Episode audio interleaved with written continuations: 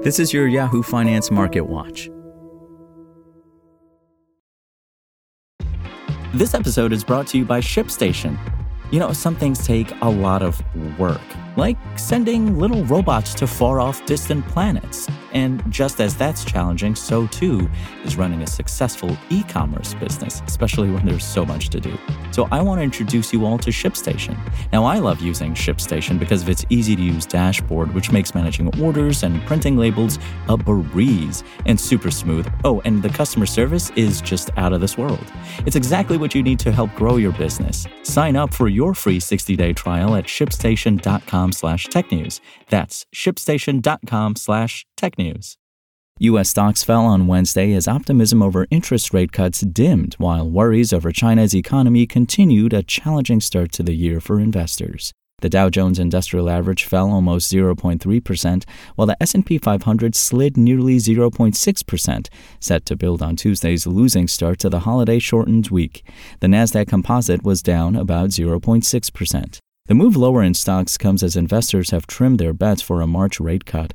As of Wednesday, investor bets place a 57% chance the Fed cuts in March, per the CME FedWatch tool. That's down from a 67% chance last week and a 71% chance seen a month ago.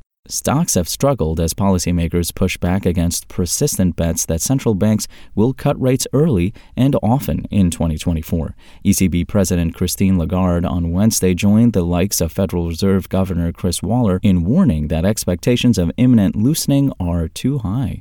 Another knockback came from disappointing GDP data, suggesting that China's growth is flagging despite stimulus measures.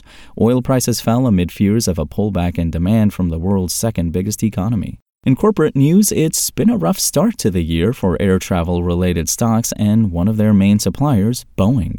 The industrial giant has lost about $35 billion in market cap since the start of the year. Almost $30 billion of that loss came after a door plug flew off an Alaska Airlines plane in early January. In less than two weeks, the industrial giant stock went from $249 to $200 per share. The drop came as the Federal Aviation Administration grounded Boeing's 737 MAX 9 planes in the U.S. and mandated increased scrutiny over the company's practices and production lines. Shares of Alaska Airlines and United Airlines, the two U.S. carriers which used Boeing's 737 MAX 9 planes, have shed more than 13% and 7% year to date, respectively. And December retail sales out Wednesday showed U.S. consumer spending continued to prove resilient to round out 2023, pushing back against fears economic growth stalled in the year's final months. Retail sales grew 0.6% in December, according to Census Bureau data. Economists had expected a 0.4% increase, according to Bloomberg data.